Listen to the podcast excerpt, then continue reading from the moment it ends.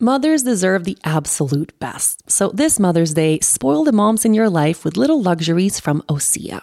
Osea's skin and body care is the perfect way to remind all the moms, mother figures, caregivers, grandmothers, and mother in laws in your life to make time for themselves. If you have been looking for the perfect gift, I recommend Osea's Undaria Algae Body Oil. I've been using it for years, and it seems like every single time I apply it, I get compliments on my skin. This body oil is rich, but it's never greasy, and it's clinically proven to instantly improve skin elasticity. Your skin will feel more sculpted and toned, and you'll be left feeling silky, soft, and glowing. Another favorite of mine is the Undaria Collagen Body Lotion. Ever since I've been using collagen, I have noticed a difference in my skin. In fact, it's never been better. Using Osea's body oil and lotion together is a mega moisture duo, giving you a full body glow. Osea's products are infused with their signature Undaria seaweed, but it's also clean, vegan, cruelty free, and climate neutral certified. Really, just a perfect gift for yourself, the moms in your life, and even the planet. Spoil the moms in your life with clean vegan skin and body care from Osea. Get 10% off your first orders site wide with the code YOGA at OseaMalibu.com. You'll get free samples with every order and free shipping on orders over $60. Head to OSEAMalibu.com and use the code YOGA for 10% off. Welcome to a brand new episode of the Yoga Girl podcast, Conversations from the Heart. And if it sounds like I'm introducing this podcast with a smile on my face, it's because I totally am. I am having a really good couple of days, okay? Which is, I don't know, I feel like it's been a while since I got to start the podcast and just be happy about general stuff. It's been a hard it's been a hard couple of weeks, been a hard couple of months. It's been a lot for all of us. And I feel kind of happy that I'm I'm catching myself in a really high moment for this pod so that we can elevate just a little bit. I hope I hope you're in that space too or appreciating this energy too. Now, why am I so happy? Is it because I have solved any major world problems or figured out eternal enlightenment or made a major, unbelievable, amazing shift in my life? No. Am I happy for a super silly surface reason? Yes. so Dennis and I just came from the car, the car store. Is that a thing? Is that a word? Can you? Wait, it's called something else. You don't buy cars at a car store. You buy cars at a dealership. Is that is that it? I don't know. We actually went to the car store store, the Volvo store which is even even more even more fun. So since we moved to Sweden, we've known we've been trying to get me a car. You know, we don't have a we don't have a car here yet. We since our big move. And it was a little bit of a struggle to sell my old car in Aruba. I had like a I don't know, I had like a unique kind of car that was just hard to sell for whatever reason. I had a Jeep in Aruba and it took a little while to sell. And then we finally sold it. And Dennis has put an unbelievable amount of work into finding and figuring out like the perfect, best car, in his opinion, for me to drive in Sweden when we're here. And because we're in Sweden and we're Swedish now, he really wanted us to get a Volvo. and I really didn't want a Volvo. I really, I, I, I really don't care about cars. I really have no, I didn't really have a preference at all. I just need something to take me from A to B. That's it and he was just so involved and enthusiastic and he was kind of dragging me into all of these sites and things we you know like really figuring out like what is the perfect car for us to get. And i found okay this would have made me even happier if that's what what i was sitting with now but i realized that the car i actually want if i'm going to step into like wanting a car is i would love one of those old school defenders you know one of those land rovers. I want a green like forest looking 9090 or 991 Land Rover. Like that's what I would really love. And if you don't know what this car looks like because you don't care about cars the way I normally don't care about cars, you can Google this, okay? It's kind of like a car you would take to go off road in the forest. It kind of, okay, that's not what I want to do, but it's kind of like a hunting trip kind of car, except I would never do that, but that's yeah, that's the car I wanted anyway. And then Dennis convinced me that that's a terrible idea. Getting a car that's 40 years old is not a wise decision. And I need to get a car that's not going to break down on me and that I can actually drive. So, anyway, long story short, we just came from the car store where, where we bought a car for me. And I don't know why this made me so happy just now. Honestly, I don't know if it's that it's kind of the combination of having had a big like thing on our to-do list. We know as long as I don't have a car, our lives are logistically very difficult. I have been borrowing my grandfather's little car for a long time. He doesn't really drive, so he's and he's super fine with me driving it. But I, you know, that feeling of borrowing someone else's car, like it's not yours. I'm nervous, I'm going to bump it or something and it's like not my car and I want to give it back to him. So and then anytime we only have one car and that car isn't even ours, like logistically, our lives are just challenging. You know, it's like I need a ride to go places, or which isn't a huge problem because I, I stay home most of the time. But anyway, we check this big thing off the list, and all of a sudden, I feel really elated. Like I feel so excited that I'm, it, you know, why I'm so happy? I just realized that as I'm sharing this, it's not just like the car and the stuff. Like, of course, you should be happy having bought a car. Like, that's a big thing but it really makes me feel like I live here now. I don't know what about it. I mean, what what I mean, we have a house here. I'm registered here. Leia goes to school here, all the things. Like we very clearly live in Sweden. But there was something about like signing a contract, like a deed for a car in my name, getting insurance for the car, I don't know. And then going to the dealership and like driving away with my own car. It was so fun. I feel so, gr- I feel like such an adult. Oh my God, this was the most adult thing to do ever. I've only ever, so my whole history with cars is like, I never had a car in Sweden because I didn't even have a license when I left Sweden. I left Sweden when I was 18. And because of a slight DUI, not DIY, not do it yourself, although I did do this myself to myself, but a DUI, as in driving under the influence, which I did when I was 15. Oh my God, is this the podcast where I tell that story? I guess so. God. I'm so glad my dad doesn't listen to this show. I don't think he's ever heard a podcast of mine. He's never going to, but he has never properly heard this story inside and out. And I think it would piss him the hell off. Even now, 20 years later, he would get really upset. Um, so, yeah, I had a DUI when I was 15. Uh, I hadn't even turned 16. It was the year I was going to turn 16. I was 15 years old. And because of that, I, it was like part of my, like I went to jail and everything. Like it's a story and I'm going to tell it. But because of that, I was not allowed to get my driver's license in time. It's like uh, this thing where I, I was put on probation essentially, where I couldn't get my license done the same time as all of my friends did. So when I was like turning 19 and I left Sweden to, I moved to Costa Rica, I still didn't have a license.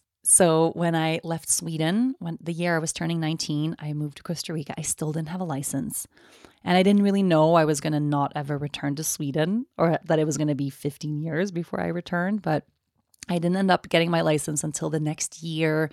And it was a trip I had, or like a summer I spent in Sweden in between Costa Rica stays.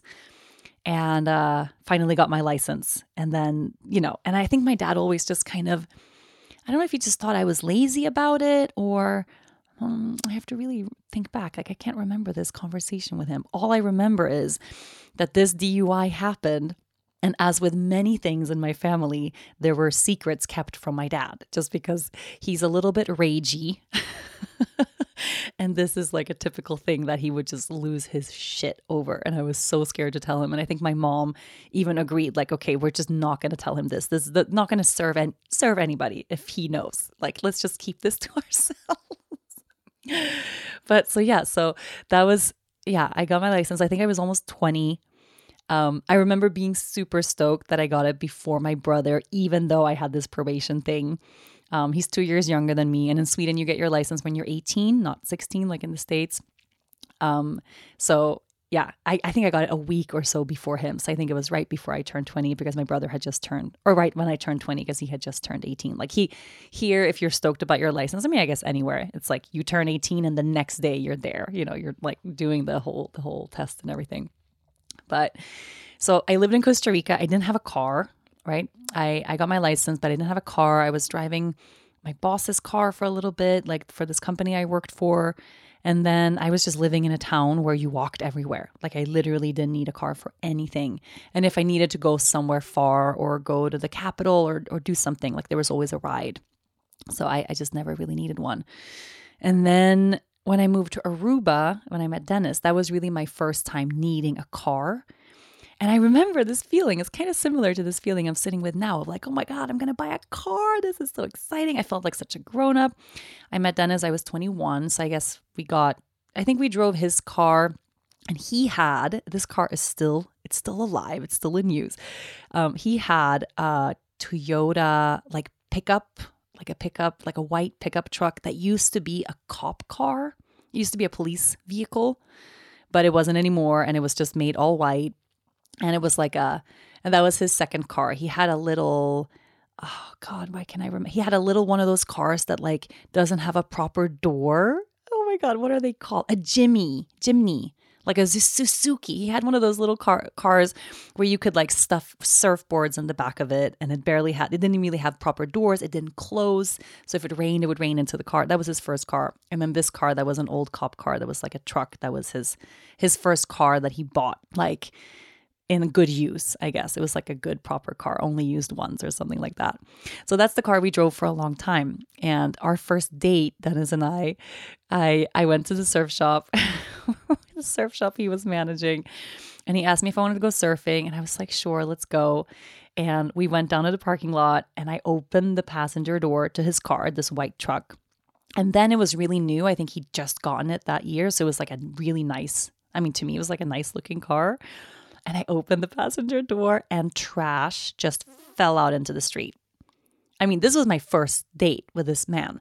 There was like Subway sandwich wrappers and like bags of like half eaten bags of chips and beer cans and just like things just flowing out into the street. And I was like, what? What is happening here?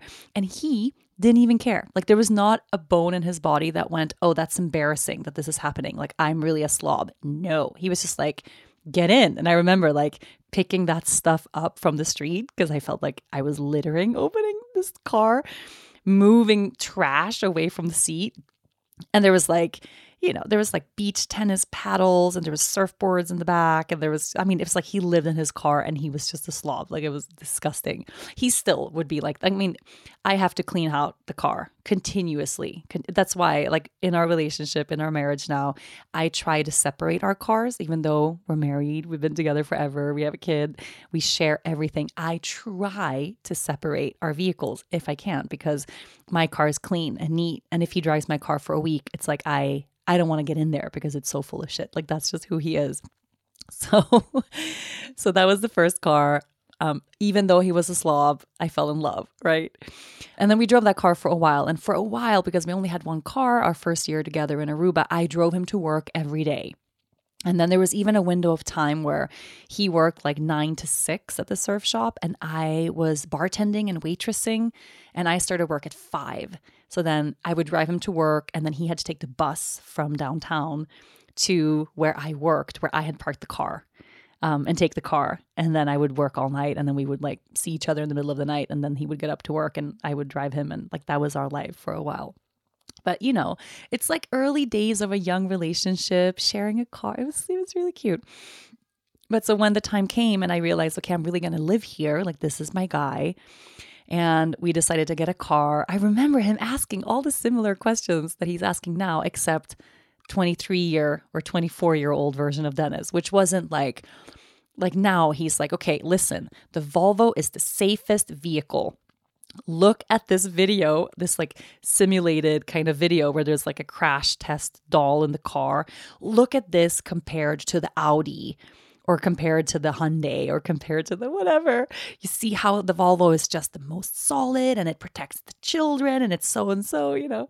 And I think back then it was more like this car, I think it was, we can afford this. and uh, this car is going to fit all of your stuff. I was lugging around a lot of yoga mats at the time. And uh, this car, ooh, I remember one of his selling points was no one's going to break into this car. And another selling point was when this car breaks down, we're going to find parts for it. Like the island will have parts for the car. Like he was still like pitching me car the cars the same way he is now, or like it was kind of similar. And then the car that I ended up affording was uh, a Mitsubishi a Pajero. It's called a Pajero, and it was from I think 1994 or something like that. And I mean, this was what 2011 maybe. So still a really old car, like 16 year old car, this car. And it didn't even have like the paint, there was no paint on the outside. Like there was no shine. It was one of those cars. It's just so old. It's completely rusted. There was just splotches of like weird paint on the outside. It was in so such a bad condition. I mean, it was really crazy, but it was really what we could afford. We were totally broke. We fought to be able to have any money to even like buy this. You know, it's not even a second hand car. It was like a 20th hand car, you know. And the thing about this car, and I was remembering this today, I was smiling so big, is that there was something broken, like the radiator was leaking. okay, disclaimer anytime I say the names of any kind of car parts in this podcast episode, I have no idea what they look like or where they are or what they do. And maybe I'm maybe I'm referring to the wrong thing. I'm just saying words I know, okay, to make myself sound like I know what cars are. What what is even a car? okay. So anyway, every time I was going to leave with this car, I had two huge bottles, like old Coke bottles those big, like two liter pet bottles of Coke in my car, but filled with water. So before I turned on the ignition and left, I had to fill up the tank with water or the car would overheat and like explode on me in the middle of the road. And I did that all the time. And then sometimes I'd be driving and I'd be driving like a little further than normal. It would just start smoking and I would have to pull over on the side of the road, pop the hood, be really careful to not like burn my hand off because everything was so hot as I poured another two liters of water into that tank because it just, and it was this kind of car, like it was getting fixed. It was always at the shop, even though, you know, his argument of like, we can always find parts here. Like it was always at the shop. And it wasn't at the Mitsubishi shop, like it was at, in Aruba, we call it the guy under the tree, which is like, the casual way of saying it's like a like a handy person who like a person who does stuff in the back of their own house. Like you drive to that guy's home and he's a mechanic, but he's under the tree fixing your car. He's not like at, at a shop, right? Because those those people are always cheaper. Like that kind of service is always cheaper. So my car was always getting towed. It was always like strand. I was always stranded somewhere. It was just oh my god. But I had so much fun with that car. The floor of the car was covered in sand at all times it was it was really it was really fun and then really after that we kind of grew up a little bit and realized okay this is just not sustainable. I need a car that's not going to break down all the time. So we got i don't even know what the word or what like what what kind of car this is. I can't remember. It was bright blue and it looked like a little lego toy car. It wasn't like a fancy car or anything but it had weird doors that opened from the inside, like from the middle of the car. So, like the front seat, front passenger opened like a normal door, but the other door opened in reverse. Does that make sense? Wait, I'm gonna I'm gonna have to Google this. Sometimes in life, skepticism can serve you well. It can save you money, keep you from wasting a day at a timeshare presentation, and help you avoid spreading gossip. To be honest, when I'm faced with a new scenario, I usually tend to be a skeptic until something proves me wrong. And if you're like me, you can probably spot a too good to be true health hack from a mile away and read labels like it's your job. That's where Ritual comes in. They know that every good skeptic deserves a multivitamin that exceeds your standards. Their clinically backed Essential for Women 18 Plus multivitamin has high quality, traceable key ingredients in clean, bioavailable forms. Take two delayed release capsules per day that optimize your body's absorption, and you'll get nine key nutrients. Rituals Essential for Women is USP verified, so you know you can trust what you're putting in your body. Only about 1% of supplement brands on the market have the USP verified mark, which shows the product contains the ingredients actually listed on the label. On top of that, Ritual multivitamins are vegan, non GMO project verified, gluten and major allergen free, certified B Corp, and made traceable. I take my vitamins every morning with breakfast. It's part of my daily ritual, and I feel so good doing it. No more shady business. Rituals Essential for Women 18 Plus is a multivitamin you can actually trust. Get 25% off your first month at ritual.com slash yoga girl. Start Ritual or add Essential for Women 18 Plus to your subscription today. That's ritual.com slash yoga girl for 25% off. Okay, I even just paused the recording to Google and I can't find this car. It's like a weird car name. I, I don't know why we chose it. It was really weird. And it had those weird suicide doors that was just dumb because no one could get in the back seat. To get into the back seat of the car, the person in the passenger seat had to unbuckle themselves, get out of the car, and then move the seat forward to open the back seat, to open the back door. Like it was so stupid. And we had that car for a little while. I never liked it. It was just boxy and like didn't drive nice. And I don't know. Um, and then so that wasn't really like a car I chose. I don't, I don't know why we like. I think that I think it was like a friend of his who was like gave him a deal or, or something. I don't I don't know why. I would never choose that car. It was just no, I don't know. But then I got pregnant and that was really my first moment. Like i got pregnant. We finally like we weren't struggling with money anymore. Um, i was eligible for like a loan if i wanted to take one. I remember it was the first time ever i got to he was like okay listen like you get to sit down and choose the kind of car you want. We don't have to buy a car from a guy under a tree. You know you can like we can go to a dealership and like look for a for look for a car. Like let's let's see what you want and he was doing the thing he's doing now. Well, this one is so and so, and this one is so and so. And he wanted me to get this like minivan looking Toyota with seven seats. And I remember like, we, I am not. I mean, maybe I will be one day, but I am not a minivan person yet. Like, I was only 20. How old was I when I got pregnant? I was 27, I think, when I got pregnant with, with Leia. I'm only 27. I'm not ready for a minivan. Like, come on, get me a cooler car. So I chose this black Jeep and it was all black. There was something special about it. It was like a limited edition something because it was black rims, black. Uh, yeah, it was a cool looking car. Like I just remember that. But it was not a, it wasn't a, it wasn't a smart car. It was just a car that I, for some reason, thought that I would enjoy driving. But it was, didn't have a four wheel drive. And we lived on the North Shore in Aruba. So it meant like anytime I wanted to walk the dogs, I had to take Dennis's car because he didn't want me to drive my nicer car there. And like the car thing between us has always been a little bit of a point of contention, I think, because I am not a, a caring person when it comes to like, he's the kind of person who's really careful and always, you know, checking like is the car okay and taking care of things. Like he's just when it comes to the vehicle and the engine and the outside of the car. Then he will just fill the car up with trash. I mean, that's who he is. And he really, he really cares. Like, I don't know if it's a man thing or just a Dennis thing. Where I'm like, I could still drive that Pajero, like the Mitsubishi. Like, I would not care. I would still drive that car.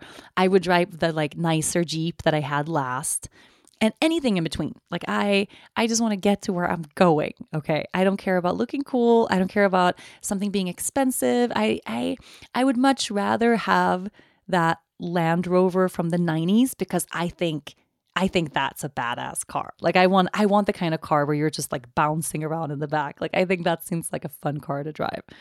But I'm not one of those like, yeah, it doesn't really matter to me to be honest.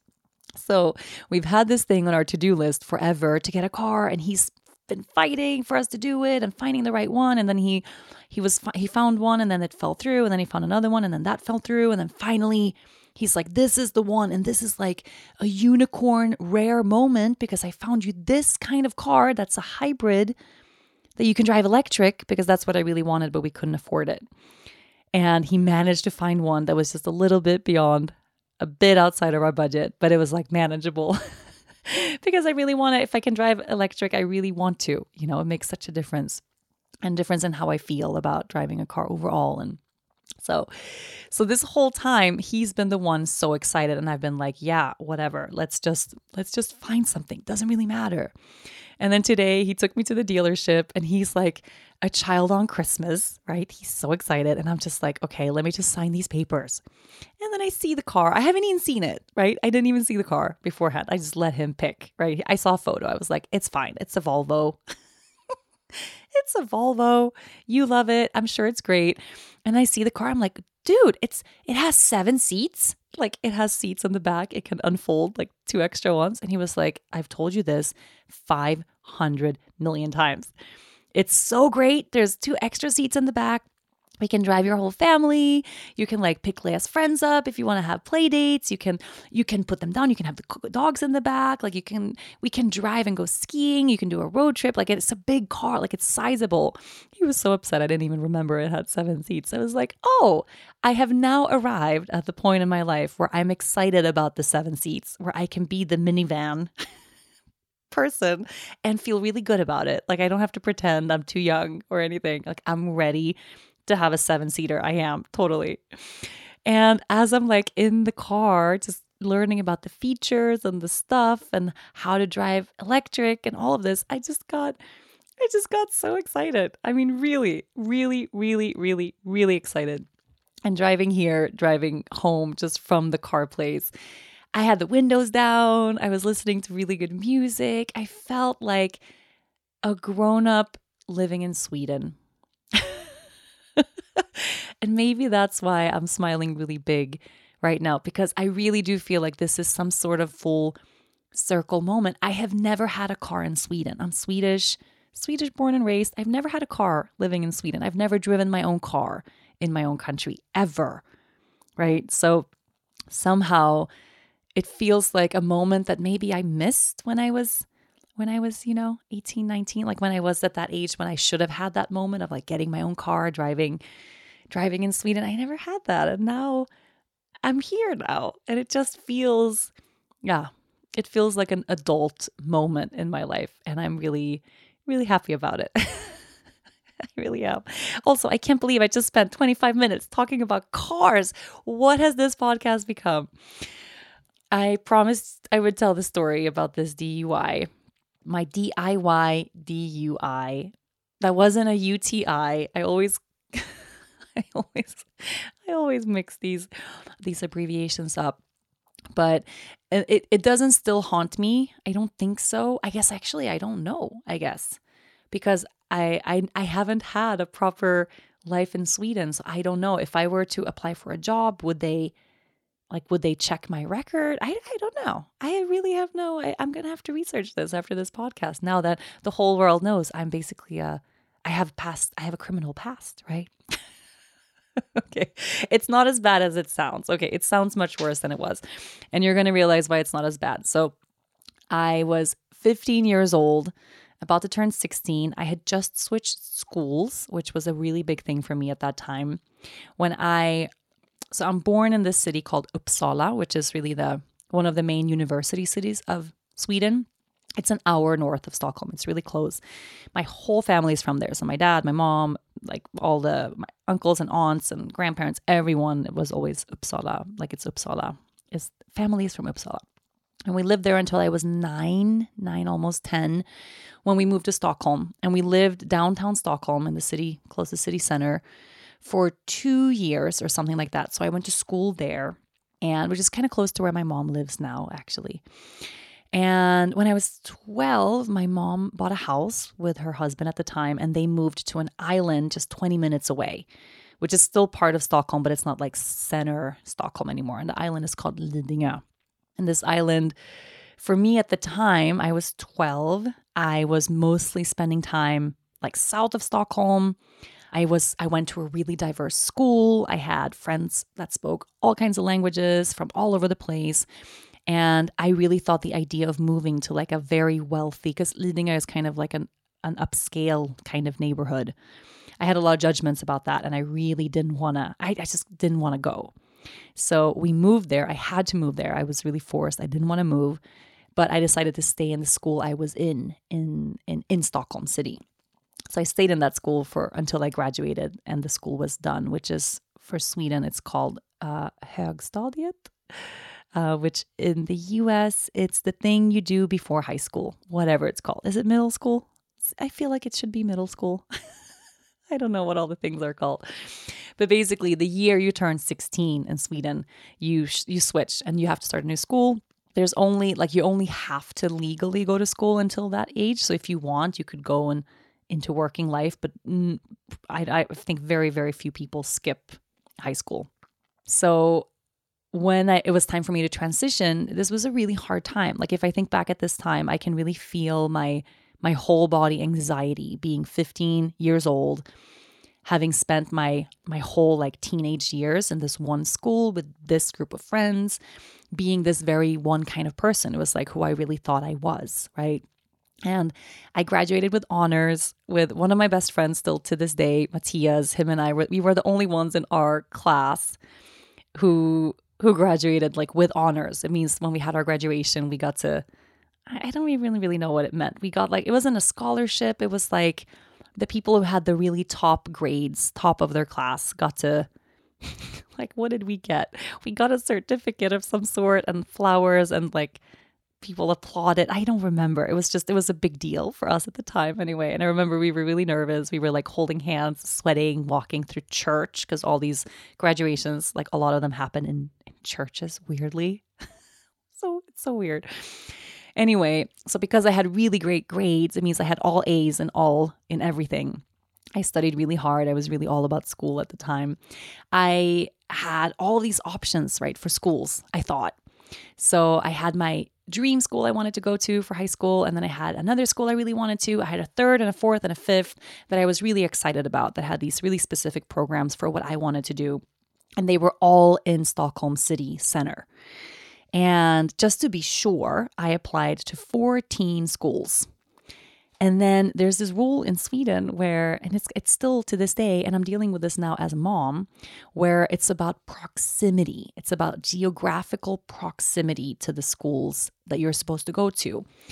So that meant because my mom had moved us over to this island and I wasn't living downtown Stockholm anymore, even though I had better grades than anybody I knew and I had graduated, you know, middle school with like honors. We, we call it like graduate. It's not, I know it's not graduating, graduating, but like finished middle school with honors.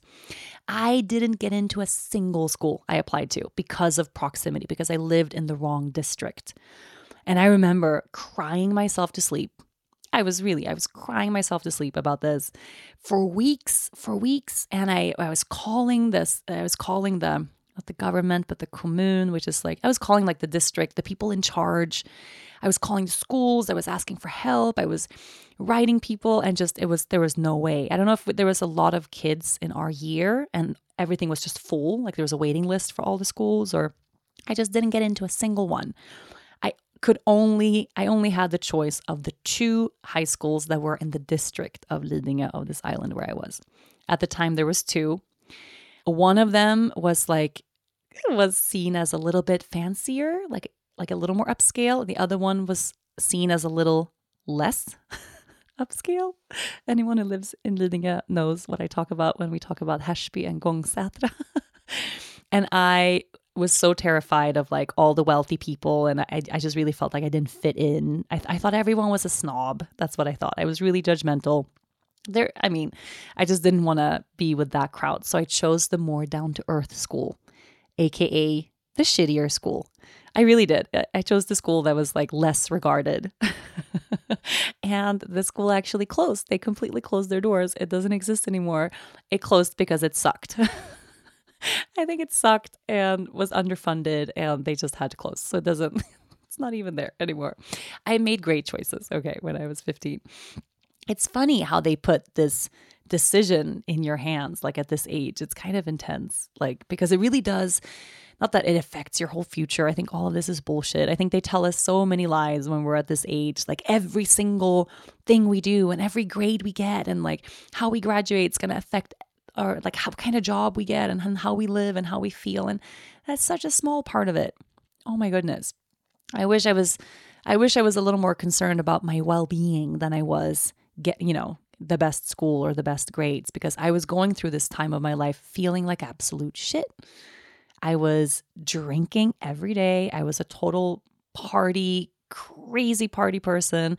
I smoked a pack of cigarettes a day. I was always, I was really arrogant. I was really unhappy. I was really angry at the world. I was getting secret tattoos left and right, drinking in school. I mean, I was really, I was, I was, I was intense at this time, like very, very, and somehow I still got really good grades. So I guess I can pat myself on the back for that. But so what ended up happening is I had to go to this school in Lidingö that I really didn't want to go to. And the day before school was set to begin, like for I had the whole summer leading up just full of anxiety, just feeling like my life had ended. I had lost all of my friends, I had lost my whole community. I had lost my way of life. I wasn't just going to start a new school with new people, but it was a new energy, a new vibe, a new way of speaking even. Like it was it was really really really different from what I was used to. And the day came, first day of school, I had cried myself to sleep the night before. I woke up in the morning just dreading it. Got to school and and I remember like day 1, I didn't know what to wear. This was like one of those things. I oh little Rachel, I could cry. I I I really I, I was 15. I didn't know what to wear and I felt so nervous about not fitting in, about wearing the wrong thing, and I didn't even know like with my old crowd, I remember I knew what was cute. I knew like I was cute. I felt I always felt cute, right? I knew what to do. I knew what to wear. But then now I was stepping into this whole new world with new people, people with money, people who like lived totally different than I had ever lived, and I didn't know what was cute over there. Ugh, just this this concept of being a teenager is just such bullshit. It's so so stupid. No one should have to go through this shit. But I was just agonizing over what to wear, knowing if I if I wore the wrong thing, I would be judged for that throughout all of high school. Like so I remember I begged my dad. Oh, this is so funny. I begged my dad to buy me a pair of what I felt were designer jeans. They were diesel jeans, diesel, okay, diesel jeans. And which was like the most like the nicest pair of clothing I had ever had. Like I would I my whole life.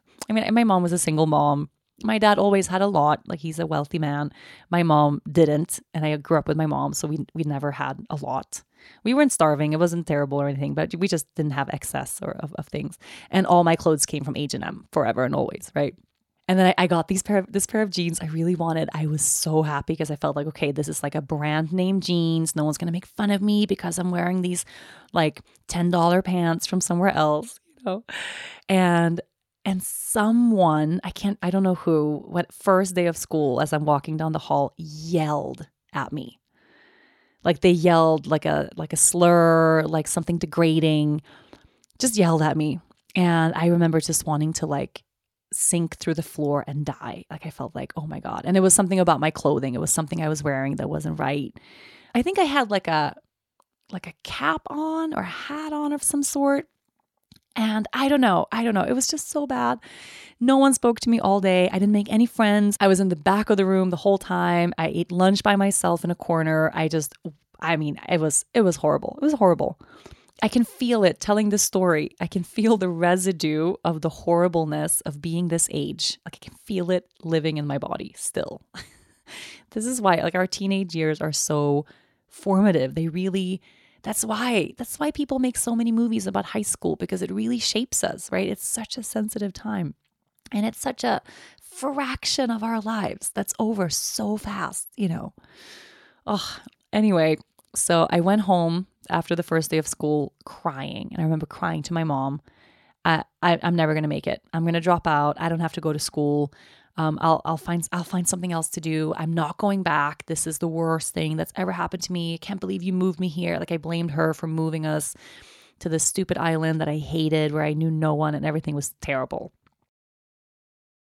The next day, really the next day, I had Spanish class, and I was always really good at Spanish. My dad had a place in Spain, so I spent summers and vacations always um, always in Spain. So I spoke really good Spanish. And um, in Spanish class, I sat in the front of class because I felt like I feel at home here. I, I can speak really well. And there was another girl sitting in front of class who like sat down right next to me and she smiled and and she like looked friendly. I didn't think anyone else looked friendly. Like no one felt open. I really felt like everyone had their own cliques. They had their own people. No one like they'd gone to school together forever. Everyone who went to this school had lived in this place since they were born, right? So they all knew each other so so so so well. No one had any interest in making new friends. I was really the new girl. And then this girl sat down next to me and she was open. Like she was just friendly, she was smiling. And when the teacher asked the question, like both of us raised our hands and like gave the answer really well in really good Spanish. And we looked at each other and like inched a little bit closer together and like, okay, yeah, we can be friends, you know. And then I think we just left that class walking together and she was asking me where I, where I was from and I was new. She could tell I was new and and so and so. And I think I followed her out to the courtyard. There was a little corner where everyone went. There was like a rökruta, which is bizarre. It's called the smoking square, which in the back, like always on the side of the of the courtyard or of the schoolyard, there's a little square where you were allowed to smoke. Standing in this square was like the sm- designated smoking area for 15 and 16 year olds, mind you, or 16, 17 year olds. And we walked out there. She didn't smoke, but then she had a friend who was there who did smoke, and I smoked.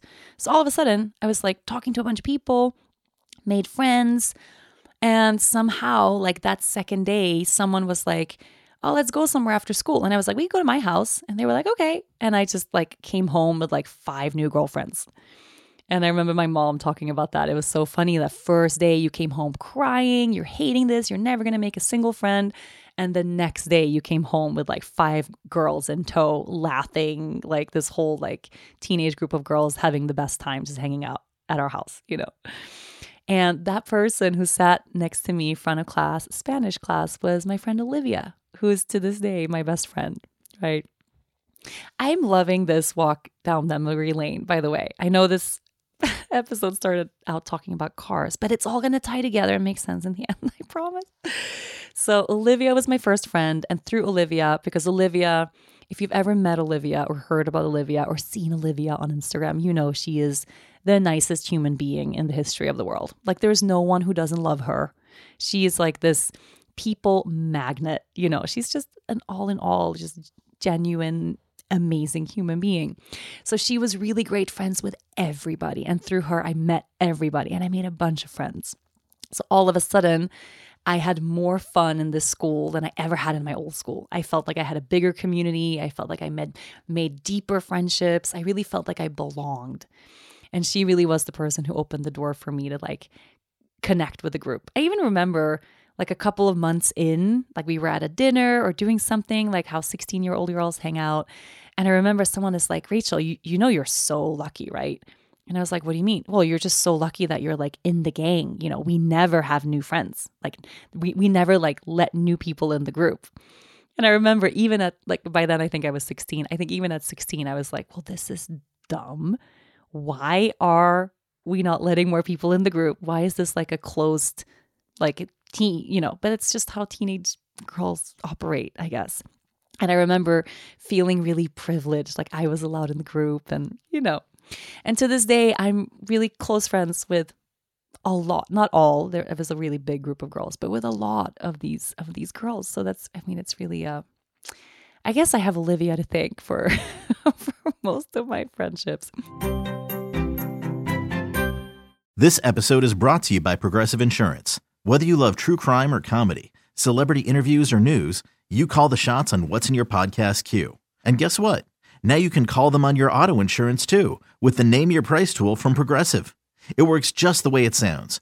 You tell Progressive how much you want to pay for car insurance, and they'll show you coverage options that fit your budget. Get your quote today at progressive.com to join the over 28 million drivers who trust Progressive. Progressive Casualty Insurance Company and Affiliates. Price and coverage match limited by state law. So, that first month of starting this new school, I landed in this group, which was a popular part of high school. Like I really was surrounded by these like popular people and felt really like lucky and like I belonged and blessed. And my role kind of quickly, because that's the kind of person I was at the time, became like the party person. So I was I don't know why, but I always knew how to get alcohol, even though we were way too young for that. You know, in Sweden, you have to be 20 years old to get alcohol. You can't buy alcohol at the grocery store or gas stations or anywhere. You have to go to this designated chain of government run stores that are open. They're not open at night, they're barely open in the weekend. It's like very regulated here. You can't just buy booze anywhere. But I always I always knew someone who could get something to drink, always. I had a fake ID. I was that kind of troublemaker person.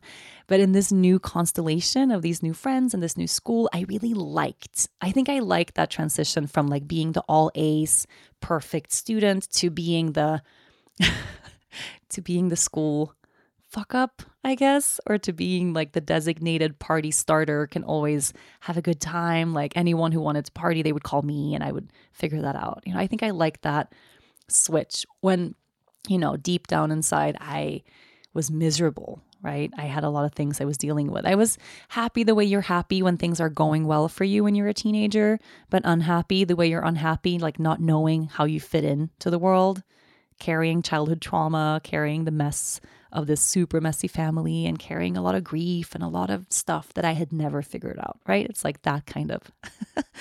that kind of happy, right? So, anyway, that first month, there was a party, like the first party of the year, like one of these big parties for the school start, not planned by the school, right? But like a like a drinking kind of party. And it was on the island. It was outdoors, connected to somebody's house. I think there was like a little beach there, and it was still warm after the summer, so everyone would gather. And we were at someone's house, and I remember drinking an entire you know, one of those like in Sweden at, at the time, I don't know if it's still called this. It was called like a bag in box. so so bad. You know, boxed wine, but like one of those huge boxes. It's like three bottles of wine in a box. And inside of the box, there's a bag that holds the wine. That's why in Sweden you call it a bag in box wine.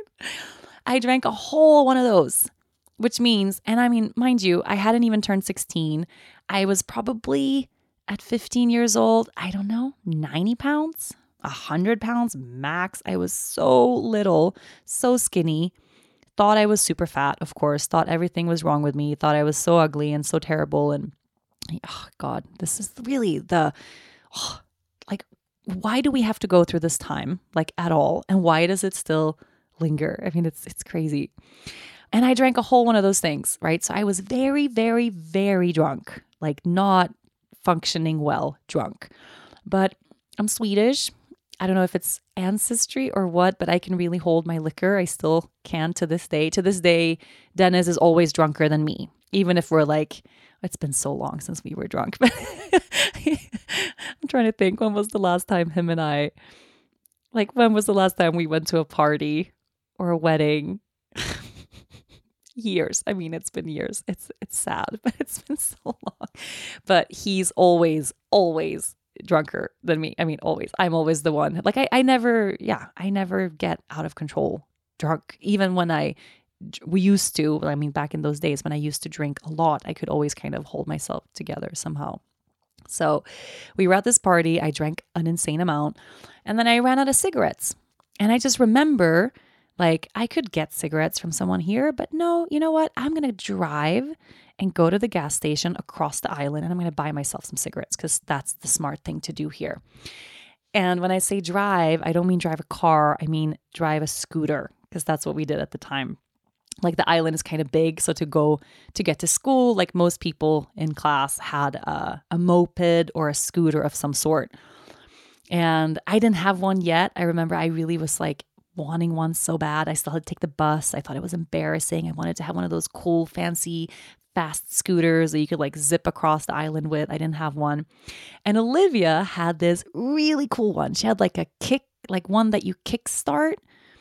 It was like a, it was like an old school type of Italian looking like moped, a black one. And you had to kick it with your foot. Like you had to like to start the engine, you know? It's like it was it was a cool one. And uh and I was like, "Can I borrow your scooter?" And she didn't know how drunk I was. I mean, we, we you know we, we we didn't know each other that well. And she was like, "Sure, you know, here you go." I took her keys. I get on the scooter. I put my headphones in because at the time I had a little iPod Mini. you know, one of those. I had a pink iPod, one of those. Oh no, it was called a shuffle. It was called a shuffle. I had an iPod. I hope if you're like a Gen Z or listening to this, I'm I'm sure all of this is just it will make sense in the end. Okay, an iPod shuffle. It was before there were smartphones. We listened to music in these very futuristic MP3 devices. and I think on the shuffle, you could put like 999 songs or something. And that was like magic. I mean, it was the coolest thing ever. And I put my headphones in, which is the stupidest thing to do if you're sober. I was super drunk, put my headphones in, crank up the music, which was probably like Tupac or something. Yeah, most likely Tupac. That's all I listened to then. Put my helmet on. At least I had a helmet. And I drive across the island, which is probably like 15, 20 minute drive on this scooter. Scooter didn't go super fast. Yeah, I had to go all the way. It was a Statoil then. I don't know what kind of gas station it is now. Anyway, get there. Like I park the scooter, go inside, use my fake ID as a 15, 16 year old to buy cigarettes. No problem. Get back on the scooter, put my headphones back in, put my helmet on, and I just drive, right? And then somewhere halfway back to the party, I just happened to glance. I just happened to glance in my rear view mirror and I see there's a cop car there with the lights on, right? And I have no idea how long it's been following me because I have not kept any track, right? So, what I found out later was that pretty close to that gas station, they had seen me like swerving across the road. I mean, it's obvious, like I'm a child swerving across the road, very clearly drunk. But because I was listening to music and because I was so drunk, I didn't pay attention. So I didn't notice them. So they had been following me for a long time, not knowing how to get me to stop, thinking that they were going to run me off the road. So they were just following really closely behind me with the sirens on and the sound on and the lights on and everything. And I was just, I just didn't know, right? and then oh god this story i cannot believe i'm telling you this story in such detail you're all well, very welcome i hope this doesn't reshape what you think of me too bad. So anyway i i see it and i'm like oh no. And i didn't freak out like oh my life's over. I was like oh no. Okay. And i pull over and it was one of those big like vans. And the cop walks up to me he's like hi okay you know can you please you know, like he really like moved my scooter to the side of the road. He was very well aware of me being super drunk. Like he was just making sure I didn't stand in the road and come here. You're going to have to come and sit in the back of the van. You're going to need to blow into this device, you know. And uh and I remember, oh, he asked for my ID. And I was like, I'm sorry, I don't have one. I only had my fake ID. And I was smart enough to not give him that. So I was like, no, I, I don't have an ID. He was like, okay, do you have any kind of like something to identify yourself with? I'm like, no, I know I don't have anything. But, you know, I was just like buying some candy at the store and I'm just going right home. And he was like, oh, but where's the candy? And I'm like, oh, I forgot to buy. I forgot to buy it. And he was like, okay, well, you're going to have to blow into this device now to test like how drunk am I? And I'm like, oh, I, I don't think I can. You know, I have asthma. I have this like medical condition. So I, I really don't think I'm going to be able to blow into that thing. And the guy looks at me like, I mean, imagine, like, I thought I was so smart and so cute and so clever, 15 years old. And this cop is like, it was two of them. He's just, please, like, blow into this device. And I'm like, okay, I guess I'll try. and I blow, but I don't blow properly. You know, you have to like keep blowing until it tells you to stop. I was like, shh. And then I stopped, and then it was like, eh, eh, it doesn't work. He's like, you're gonna have to blow firmly all the way until you hear the sound. And I'm like, it's so hard, you know, I have asthma, and and so I I pretended to try like five times, and then finally this cop is like, okay, listen, it's very clear you're not gonna do this, so we're gonna have to take you to the hospital which means you're going to have to get your blood drawn and we're going to have to check the alcohol level in your blood instead of in your breath. And that's going to take about six to seven hours to get the results of that. And it means you're going to have to spend the whole entire night at the station with us after that. So, is that what you want?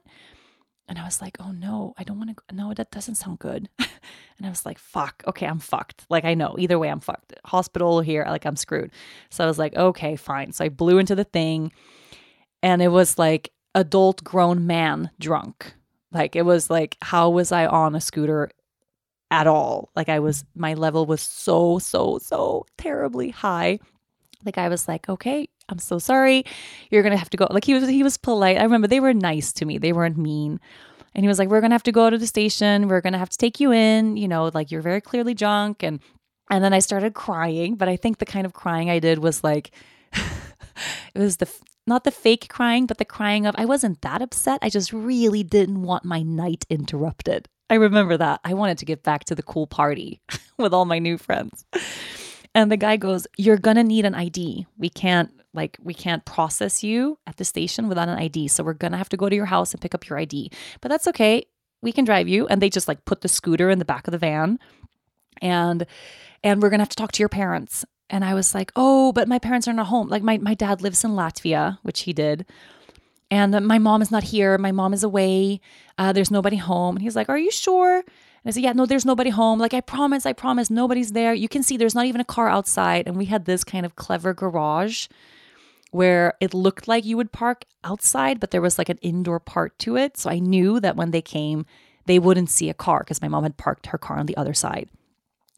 So we get there and there's no car, and they believed me that there was no, that my mom wasn't home. And we lived like at the time, like our house in Lidingö, it was on a little hill. It was like a really, really steep staircase, a hundred and something, I don't know, 140 steps or something crazy. It really was a pain. It was like anytime we'd done groceries, it was a pain to get all the way up. So we stop and I'm like, you guys can just wait here. I'll just run up and get my passport, right? I'll just run up and get my ID. And the cop was like, no, we we will be accompanying you. Like, you know, so both of them, two cops, follow me all the way up the staircase. And I was kind of lucky because I had it was a big house and my room was on the bottom floor and that floor had its own entrance that was separate from the main entrance so i could kind of come and go as i wanted which was great for me terrible for my mom. and um, and my room was right there. So I was like, I'm just gonna. And my mom was home. All my siblings were home. My stepdad was home. It was like a full house, but it was middle of the night, right? So I knew they would all be sleeping. So I was just thinking, I'll just sneak in here, go to my room, grab my passport, which was my ID at the time, and I'll get back down, and my mom will never know right i don't know how i thought that that would be possible but i was like she's never to know. I might get a i might get a letter in the mail or something but i'll just intercept that and she'll nobody will ever know that i went to jail. It's so ridiculous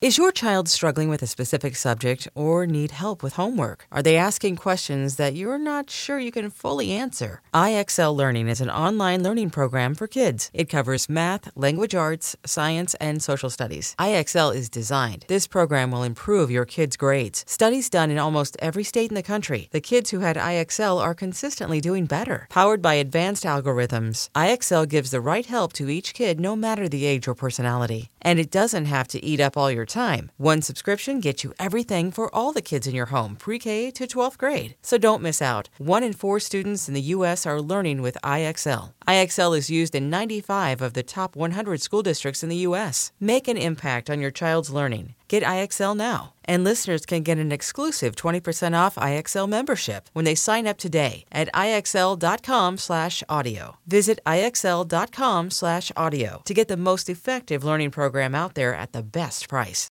So I go in, I open I open that door, the quietest no one has ever opened a door that quietly. Like I I sobered up so quick. Open the door super quietly. The cops follow me all the way inside. It was like two big guys all the way inside and I had a purse and of course in my purse I had like I had a little quart of vodka, I had cigarettes, I might have had some weed. I I just I had bad things on me that I wasn't supposed to have and I remember this cop going, "If there's anything on your person that you would prefer to not have processed at the station, I'll be turning around and I'm going to count to 10." And then I'll turn around again. So he basically like gave me permission to offload all of my not allowed stuff, right? So I like took all my stuff out, all my alcohol, all my things, put it in the closet. so funny, oh, which he didn't know, but he was really helping me out there.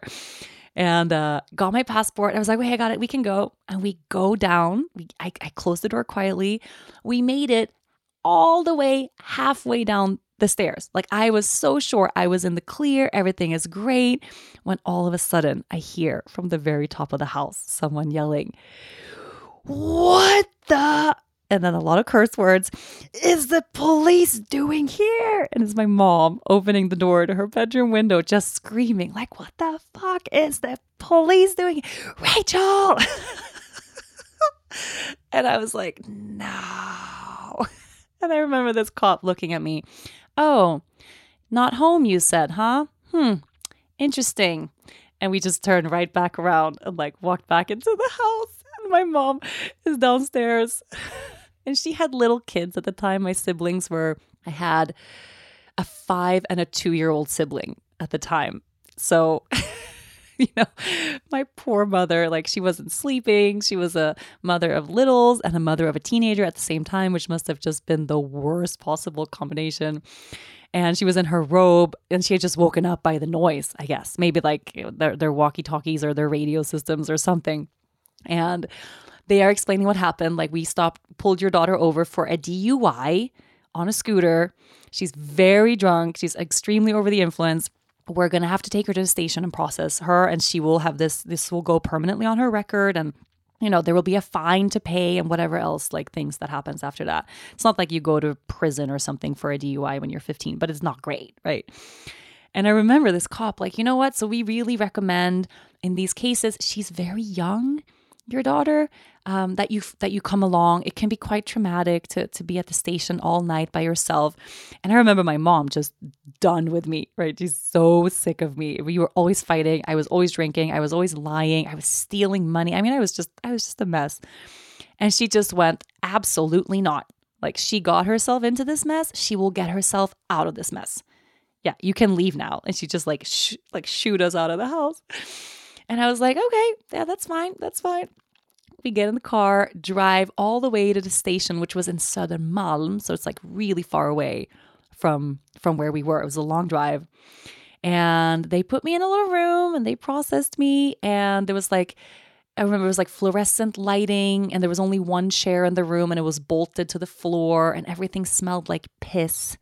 And and I was wearing oh I was like I didn't even really have like a proper sweater. I was wearing some something I thought was cute for a for a high school party. I was not wearing something that you would want to wear at the station, right? not that not that you think about that as you get dressed, but you you get it. I was like so out of place, freezing cold. I it was it was bad. It was so bad. And they let me make a call.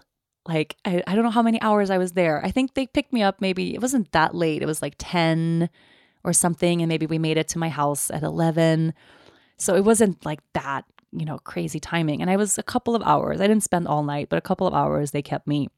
And then I got to make a call and I had a boyfriend at the time or a guy I was maybe he was about to be my boyfriend. I'm trying to remember. Yeah, I think he was about to become this guy I was seeing anyway. And uh he was like, "You're where?" I'm "I'm at the police station in Södermalm." oh, I'm coming to get you. and he had turned 18, so he had a car. He had like an actual car and an actual license. So he came to pick me up.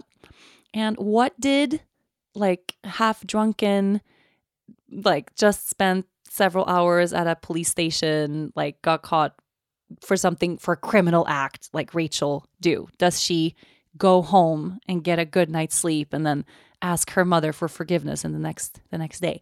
No.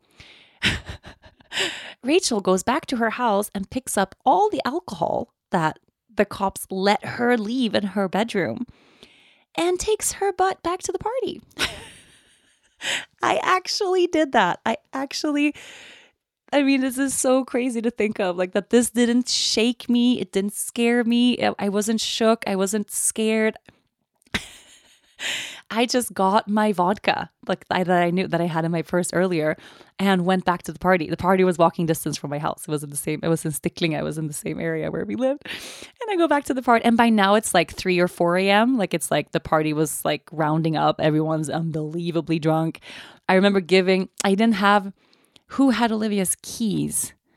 I think the I think they left the keys with my mom. So like Olivia had a little bit of trouble that she didn't have her scooter the next. There was like something there because I couldn't. Oh, obviously they didn't give me my keys to the scooter. I didn't have the scooter back, or they left it in my with my mom's garage. I can't remember. But I go back to the party, drink some more, immediately get drunk again. And like 20 minutes into being back at the, I had this great story to tell too, right? I was so cool. I was at the station all night. And who do I see? Well, the same cop. and this guy, he just looked at me. And I remember his eyes were like, honey, like he was like, no, no. like he wasn't even angry. He was just defeated. He was just like, what is up with this girl? Like, no, no. Why? Why are you back here? Like, go go home. And I'm like, I'm not driving. And I was like super I was so cocky. Jesus. Oh my God. Oh my goodness. So after that, you know, yeah, I had all of these I wasn't allowed to get my license. I had like a complete little probation thing. My mom obviously knew. My brother found out. My stepdad knew. Like the immediate kind of family, like in the house, everybody knew. And everybody agreed to not tell my dad because we could all kind of see how nothing good is going to come from your dad, like having knowledge of this situation. And oh my God, I'm remembering now when I graduated from that school which I barely did. Oh my goodness. It was three years later, graduating high school. I had 70% absence, like I was barely there at all, still drinking. I mean, this story I just shared really was the beginning of my most destructive years, which was really high school was the worst, I think. Like the the year before and and, and high school really was was was some of the worst and that this kind of kicked off my time right? So i mean i set the tone pretty strongly for what the next years would be. I managed to graduate and when we had our graduation party which i had with two guy friends my mom had this speech. She had a speech it was I, I wish I could find the transcript of the speech. I bet it's somewhere. She she used to always, whenever she held a speech for like a birthday or something, or for our wedding, she would write it out word for word and she would give me the transcript afterwards. So I bet I have this somewhere. But she I think her speech began, Rachel, I want to thank you. It's been a privilege being your mother. And now I was like 18 and off out into the world having graduated. It's been a privilege being your mother. I want to I have so much to thank you for. I want to thank you for the time when you just started high school and two police officers walked into my house telling me that you had you had been arrested for drunk driving. I want to thank you for waking me up in the middle of the night having to deal with that. I want to thank you for all the alcohol you've stolen from my from the cupboard. Like she had like a little alcohol like a cupboard for all the booze and replaced with water throughout the years and the many moments of embarrassment of me trying to serve my friends what I thought was a drink, but was actually water from the tap. I want to thank you for that time you you got alcohol poisoning and had to go to the hospital. I want to thank you for and she was just kind of sharing a list of oh the time you went shoplifting and got caught. I got caught doing a lot of dumb shit. and she just went down the list of all my most difficult like things I put her through, you know. And my dad was there at this party and he had no idea, you know, he didn't know, he didn't know. and I remember that speech ended really lovely because she kind of like turned it to like that I was her greatest challenge and her greatest blessing. And I was the one who gave her the gift of being a mother for the first time. And and she loves me so much and she's so happy that now I'm an adult, right? Finally, we, we can put this behind us. Like it was a very sweet speech, but I remember this like going through all of these embarrassing things that I did and my dad just sitting there quietly acting as if he knew all about it, but he didn't. Like I know he just he just never knew. Oh my goodness, what a what a walk down memory lane. So the car that's sitting in my driveway now. You know, the reason I'm getting my first Swedish car in Sweden at 33 years old and not 18 is because I went through this unbelievably difficult, destructive, self sabotaging time of my life, right? I had a lot of fun. I really did. I had I had a lot of fun in my teenage years. I have great stories to tell. This is just one of many, many, many, many great stupid stories that I have that I could share. I could pull them out anytime. And I mean, this was life, right? I I I can't change anything that happened then, but I also know if it wasn't for me going through that really self-destructive, really heavy time of my life, I wouldn't have found my way to yoga. I wouldn't have found my way to meditation. I wouldn't have found my way to the healing, transformational experiences that really put me on another path. I think if I'd had this medium, mediocre, vanilla experience of things, right? If it was kind of gray and in between, I wouldn't have been pushed to making drastic, major changes in my life. And I'm glad, you know, I'm, I'm now sitting here now. I'm glad I got to dig deep into that dark place so that I could really flip it on its head and step into the light in a really radical, drastic way. And I don't think I wouldn't have gotten there at an early age, right? I wouldn't have left Sweden. I was so young. All of this led me to to leaving Sweden when I was yeah, I hadn't even turned 19, right? And that was the beginning of this there's an eagle that an eagle just flew. It it just flew right in front of my window. As I said that, I, I kid you not, an eagle, like a white tipped, like winged eagle just we see them very rarely here, and one was just like right outside my window as I said that. How beautiful.